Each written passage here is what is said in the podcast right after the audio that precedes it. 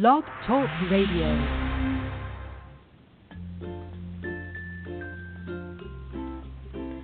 This is the Back Porch Writer podcast, the show for writers, about writers, and writing. It's live, fun, and informative.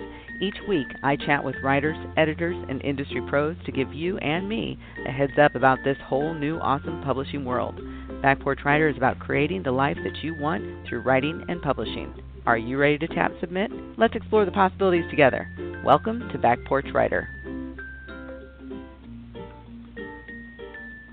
Welcome to Back Porch Writer, the show for writers, about writers, and writing. I'm your host, Corey Miller, and today is May tenth, two thousand sixteen, and it is shaping up to be a gorgeous, amazingly bright day out after a series of storms coming through my area. Apparently there's going to be a few more tonight, but I will say this. Because storms were coming through, it did get us out of a baseball game yesterday that none of us actually wanted to go to. So we were just...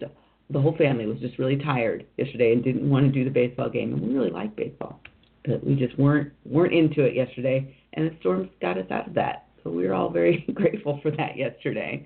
And the storms did not end up to be all that bad last night. So I'm also grateful for that. I know there was hail in the Omaha area, but I didn't see evidence of that where I am. And that can be pretty bad, pretty damaging, uh, usually around my area. So I'm glad that, that didn't happen. Very grateful for that. Now, today, we're going to focus on writing memoirs that captivate. Now, this is something that interests me, uh, partly because I, I don't know much about it, honestly, the whole process. I wrote my very first book. It was a book of essays, which, you know, all involved aspects of my life and, and what I learned about growing up as a biracial person in the United States and what the different experiences I had and things like that. But I would never have considered that memoir writing.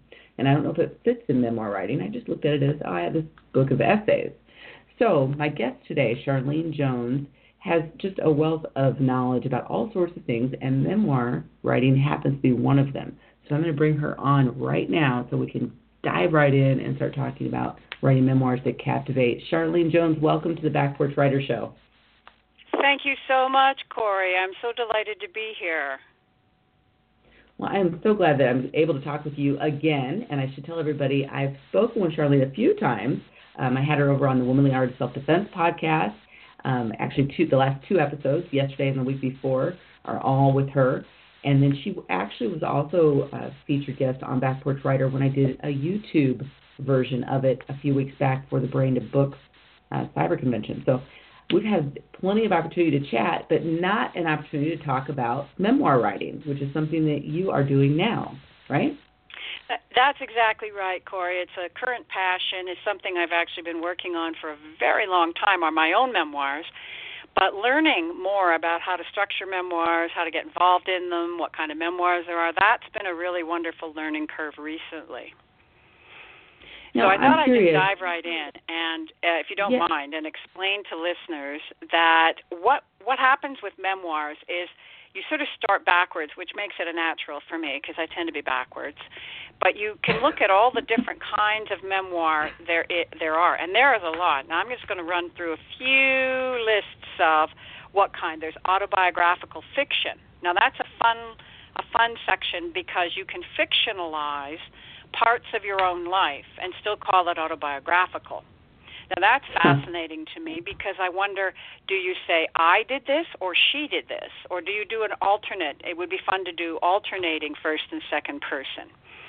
There's personal memoir. There is portrait memoir. So, for example, I have a friend. He teaches here at uh, York University, and he knew Pierre Elliott Trudeau, who, of course, was one of our prime ministers here in Canada, the father of the current Um, icon of beauty and power that we have. And um, my uh, friend wrote an, uh, a memoir on Pierre Elliott Trudeau, and it's called A Personal Memoir.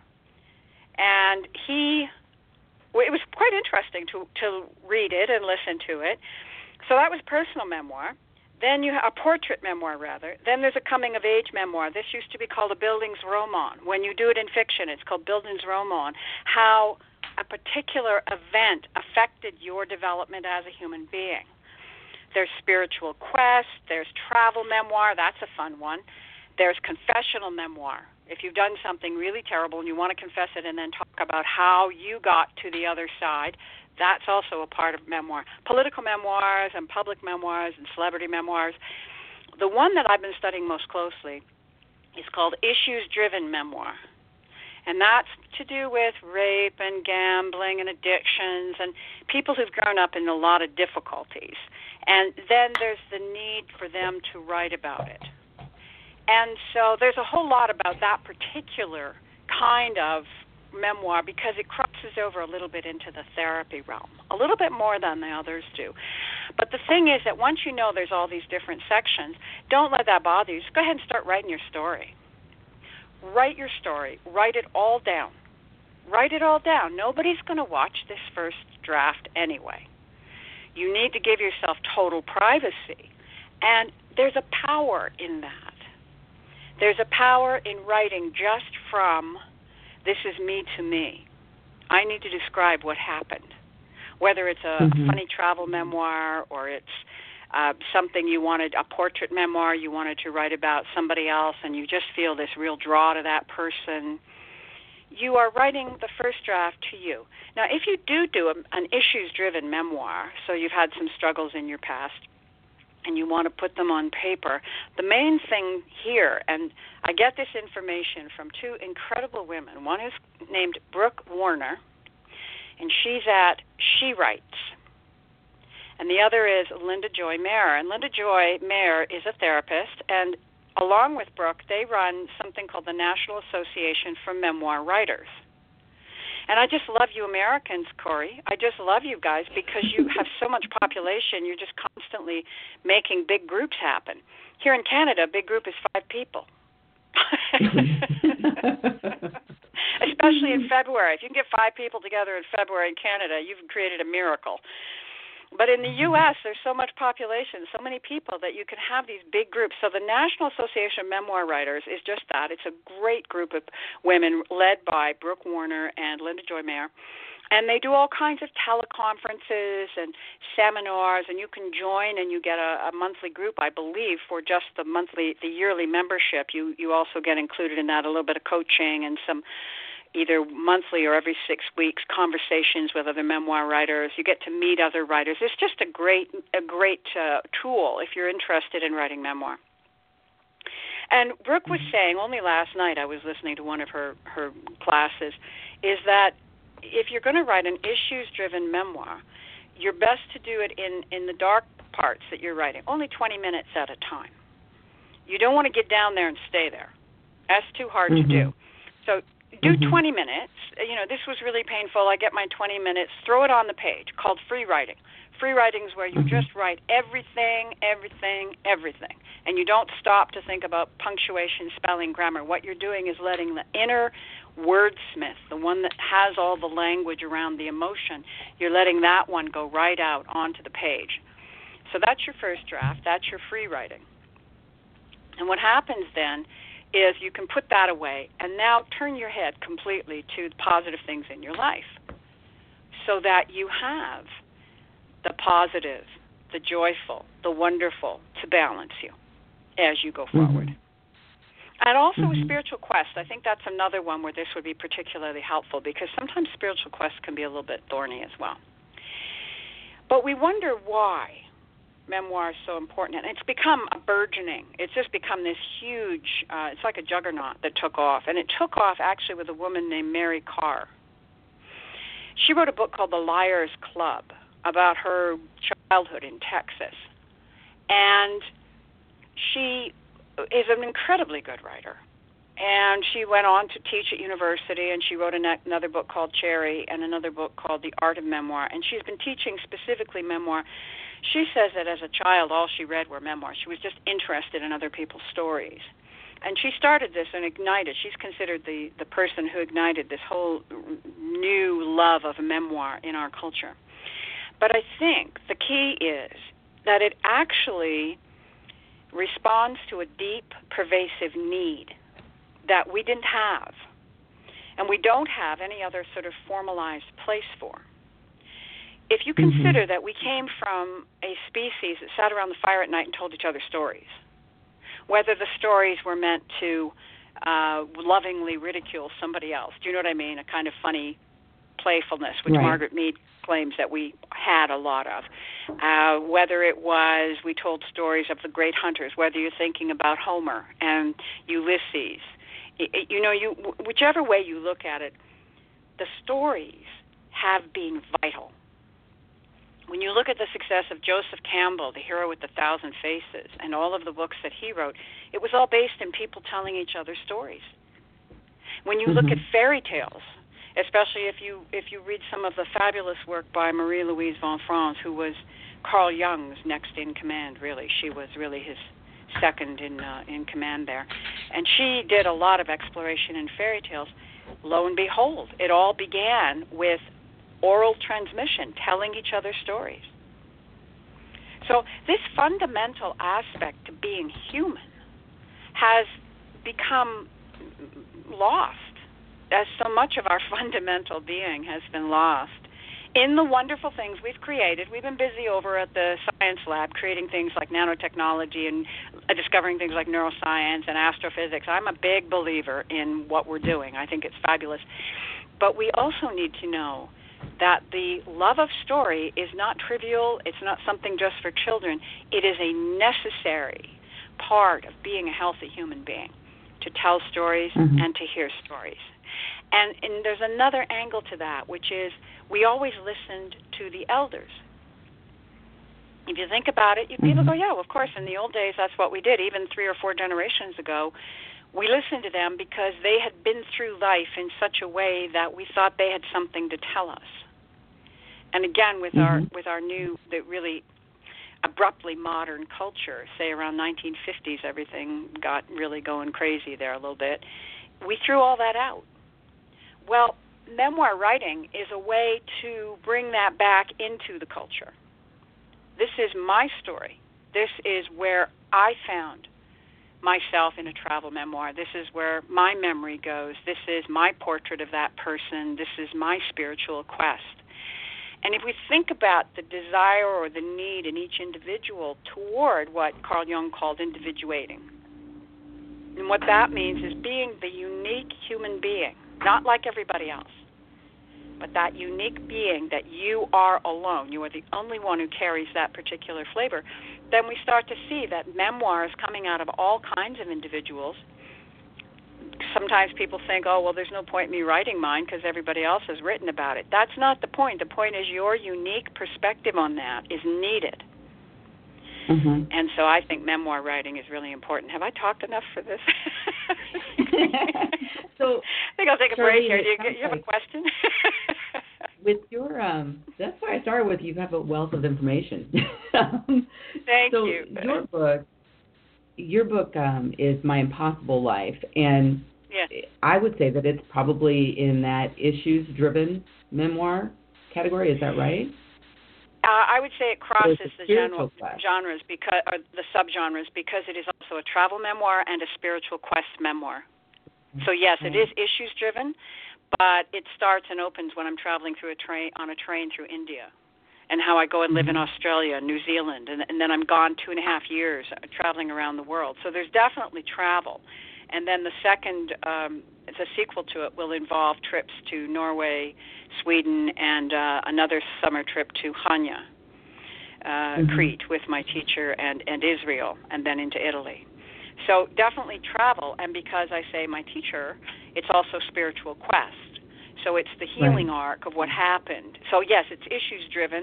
It is about the healing arc, but it's also these others. And that's I think that's common. I think you'll find if you get into a memoir of your own, that you'll find that you traverse a couple of different of these subgenres. Mm-hmm. Now, when it comes yeah. to the style of writing these things, because I started the, the show with, you know, the first book I ever wrote was a book of essays, and I divided it into sections. So it was, here I was in grade school, and here's some essays that apply to that. Here was high school, here was college, and here's my adult life. But the theme of the whole thing was growing up as a biracial person in the United States, being half black, right. half white, and what that was like. Right. So, but I never would have thought of that as, as a memoir exactly. So how are memoirs, I guess, different from that perspective? I mean, are they written as essays? Are they written as prose? How are they written usually? Well, it's a really good question, Corey. I think what you've got there, I would I would be so bold as to say that it might be categorized as creative nonfiction, partially. Mm-hmm. Mm-hmm. Now, some people put memoir under that category, creative nonfiction, and I think there's a real validity in that kind of organizational scheme. Uh, writing essays, the themes then would be subdivided. You would have the theme in each particular mem- memory. Uh, as you write the scene of the memory, then you would also be writing sort of perhaps even present-day commentary on what that was like or how it affected you or what you did to resolve whatever conflicts arose. Um, and so there you have the memoir component of it very, very strongly. Mm-hmm. Memoirs are written from a number of different perspectives, and the one that you've talked about with essays is totally respectable. That's a completely possible way to do it. As I said, there's one called autobiographical fiction, which is um, people who don't really want to, for even sometimes for legal reasons. Uh, my friend uh, Angela B. Chrysler, the woman you know as well from the B two B cyber convention that we met on, uh, she has written a memoir called Broken, in which her main character, all her people, the names are changed, and it's set in obviously a kind of almost mythical setting. So that's autobiographical fiction, you see. Mm-hmm. So does that count as memoir? She counts it as memoir. I'm not going to be the one mm-hmm. to say, no, that doesn't count as memoir. Of course it is. It's out of your memories, and she's making it bold. The statement is, this is my memoir. But she mm-hmm. has changed the name of the protagonist. So you see there's a very wide berth here. I, I'm, mm-hmm. I'm sure that there are a lot of people who have their ideas on how tightly you have to keep to each of the subgenres or how you need to approach it best.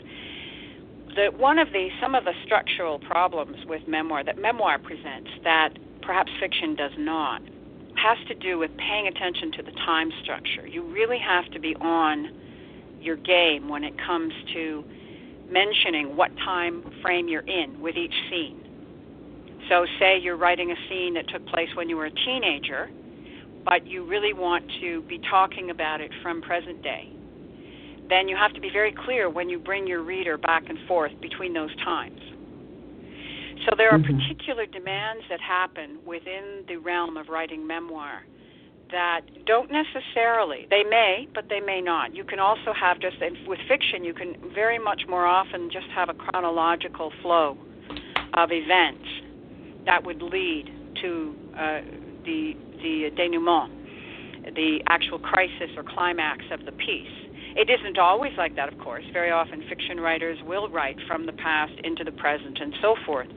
But the demand in memoir, because we can get lost in our own narrative, as it were, and because mm-hmm. we know it so well in a very different way, we know it cellularly, it, it, it becomes a little more challenging to stand back and then ask yourself, okay, does this scene, for example, you mentioned that all of your essays fall under the, the theme of biracial, what it was like to be growing up as a biracial human being in the U- United States.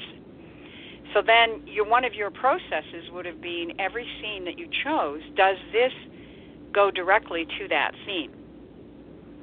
Mm-hmm. And if it doesn't go directly to that theme, do I need to include it? And how do I need to include it? And that is exactly mm-hmm. what we do with memoir. We take the physical theme. But, you know, where, for example, in fiction, people always say, no, show me, don't tell me. Show, don't tell. This is the old adage that people are very aware of. In fact, with memoir, we do both showing and telling. We have to. Because mm-hmm. we show a scene, and then what we do is begin to weave it with language into a larger fabric. In other words, my, my takeaway, I mean, I wouldn't use this language myself personally, somebody else, but the takeaway from that experience was this. And that's how this fit into shaping my view on whatever, you see? Right. So you wouldn't necessarily do it that bald-faced, but you would be doing some kind of a telling. You have to, because without that kind of meta-description or meta-discussion, your reader doesn't know why these events are significant necessarily. They may guess, but as we know, readers don't like to guess. You have to be very careful with readers. You have to cushion them. You have to bring them what they expect. You have to serve them the best If you don't serve them the best, they'll go somewhere where they can get the best. And so part of that is making sure that they are not left without um, without it being too heavy. On the other hand, you don't want to get dogmatic or uh, proselytizing about what I learned from my life as a mm, whatever and how this affects mm-hmm. everybody in the universe. You, you don't want to go there either. So the main thing to do is just write it first. Feel the power of it, write it, let it be out on the page. And then, as I say, if you are in an issues-driven experience where you know there's some dark stuff in your past, don't push. I, uh, there's a, a great group on Facebook called Binder Full of Memoirs. Uh, and we we had one woman come up and talk about how she was writing the terrifying past she'd had every day. And about five of us mm. jumped on, and I don't even know the others, but we all came on at once as a chorus saying to her, whoa, ho, ho, ho, don't do that. Do it once a week for an hour or twenty minutes, and then the rest of the time mm-hmm. do other things in your life. And really, you need support if you're going to go there. You may need um, a, a spiritual guide. You may need a therapist. You may need to right. really get some support for that. But on the other memoirs, like travel memoirs and so on, you have different questions.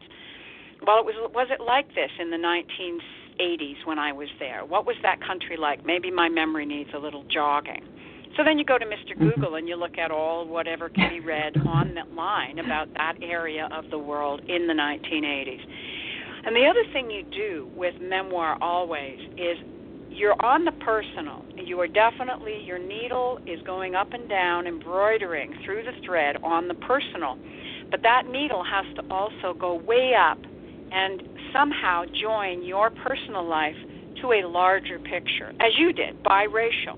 What's it like to grow up as a biracial human being? This is huge for so many people. Mm-hmm. So this is not just one person's story about their life, which is fine, but if you are in that category, probably what you're writing for is an audience of your family, and that's perfectly legitimate. If you want the memoir to go into the world at large, there has to be an understanding of where your story fits into a larger tapestry. So, for example, right. The Liars Club by, by Mary Karr talks about, she talks about in a very powerfully um, artistic way. I would say that she does an amazing job of not really dwelling on the some of the horrible things that happened to her. Uh, she sort of writes about them the way the way she got through them, which was, yeah, that happened, that was yesterday, let's move on, but much more creatively than I can describe here. Or, for example, mm-hmm. um, Uh, Wallens, I think her name is, or Wallace, for The Glass Castle. Uh, she has an extraordinary scene in there where she's lying there. They're living in a tent, and it's Christmas. And her father is telling her and her brother to look up at the stars and describing to them how all those other kids are sitting in their houses with their Christmas trees with lights on because they can't get out to the real place and really look at the stars. And that those two, you know, Wallace, Janice, I think her name is Janice, Janice Wallace, excuse me for not getting the name right, and her brother are being given, in the father's view, the actual authentic experience. Well, the father and mother, we know by this moment, because the prologue opens with Wallace as a very successful journalist driving through New York and catching a glimpse of her mother rummaging through a dumpster. Mm. And then she goes to her penthouse apartment and decides whether she should call her mother or not. So you get this complete shock and this complete sort of disparate pieces of this woman's life right away. You know that there's been something strange. And I won't give it away more than that, but it's a brilliantly written book, uh, The Glass mm-hmm. Castle. And you see there, she talks about situations of the homeless from a perspective that makes you think, gee, maybe not all the homeless are who I think they are. Because mm-hmm. in her parents' worldview, they were choosing that as a kind of mm-hmm. political and economic statement. It's totally shocking, but true mm-hmm. in her world. So you, you see the need to take the personal and take it to the uh, to the to the wider perspective. Mm-hmm. So again, I have a small pause. Do you have any other questions, and I can start we, rambling again? We have a couple minutes. Um, we have okay. a couple minutes, and I, I want to touch on your book, My Impossible Life. What made you decide to write that? Uh, when I got back from the, the three days of rape and torture with the men who had held me hostage, I immediately started writing it. I was sixteen years old, and I thought, whatever else, I have to write this. So I've been writing this book for fifty years. And mm-hmm. only now have I really got, I think, the perspective and my feet, both of them at the same time on the ground. And it's always been to me that the angels want this story. That, that I got out of that experience because of the angels. There's no question in my experience. I know exactly that they were with me. They wanted me alive. And they wanted me to write this book. And I have not been, I know that this is a very fulfilling experience for me, and something that, because the healing that took place and the enormity of the healing and the miracles and the heaven states are just as big and high as those difficult states. And there's so much healing that can be done. We really have to get the information out there about how you heal from rape and torture, how you heal from incest, how you heal from verbal abuse. It doesn't have to mark you for the rest of your life. Mm-hmm. And indeed, I went on to be a double master's degree, raise my son in, into a beautiful and loving father and husband, and uh, have a, a life that I think even I'm envious of. I teach meditation. I help people spiritually and guide them emotionally. I write books. I'm on radio, and I have my radio program. I mean, I feel so blessed that um, I just, there's nothing in me that wants to do more than help people who are struggling with some of these events or other events to understand. And now with neuroplasticity, we have the science that tells us, yes, I'm, I'm not an anomaly. We we can do this. We have to shift our brains, and it takes time, and you have to be patient and very, very persistent, which I happen to be very persistent. Some people, if you can imagine, have accused me of being stubborn or even dogmatic. I don't know where they get that, but in any case, um, we can move on from there. So that that's really why, is I really want it out there so people can know, you know what, it can be done. The neuroscience mm-hmm. tells us, and here are more and more people, and there are untold numbers of people who have been raped, who've been hurt in terrible ways, who just get on with their lives. How do they right. do it? Right. And I know that's a well, burgeoning number. There's an army of people like that. Well, Charlene, I want to thank you so much for being with me again on the Back Porch Writer Show. As I said, a wealth of information coming from you, and I know the audience is thoroughly going to enjoy it. Everyone who listens to this later is going to love this conversation about writing memoirs. You had so much information to share, as I knew you would. Um, but I want to thank you for being with me. Thank you, Corey, so much for allowing me time on your your precious time on your air. I really do appreciate it, and uh, look forward to having more contact with you, Corey, and my great wishes of well-being for all who listen and for everyone everywhere. Thank you. Thank you. You have a great day. You too. Bye for now. Bye. So check out her book. It's My Impossible Life, um, and she's got other books. She's got The Stain and Medicine Buddha, Medicine Mind. Um, you can go over to Amazon and find information, or you can go over to soul sciences dot net, which is her website, and even get more access to all kinds of stuff because she has podcast information over there, and, and so you can listen to interviews that she's done with other people. So check out Charlene Jones. She's got some great information. You can listen to the Womanly Art of Self-Defense podcast for the last two weeks and get some ideas about what we talked about. We got into more detail about the healing and healing arts and her story behind My Impossible Life. So you'll want to listen to that over in the archives for the Womanly Art of Self-Defense. But that's all we have time for today here on the Back Porch Writer Show. I want to thank you so much for joining me here. Again, I'm your host, Corey Miller. Until next time, pull up a chair, sit a spell, and write. Thanks for listening to Back Porch Writer. Remember to rate, review, and subscribe via iTunes so people just like you can find the show. If you've got comments, questions, or want to be a guest, visit back porch writer dot com for details. I'm your host, Corey Miller. Until next time, pull up a chair, sit a spell, and write.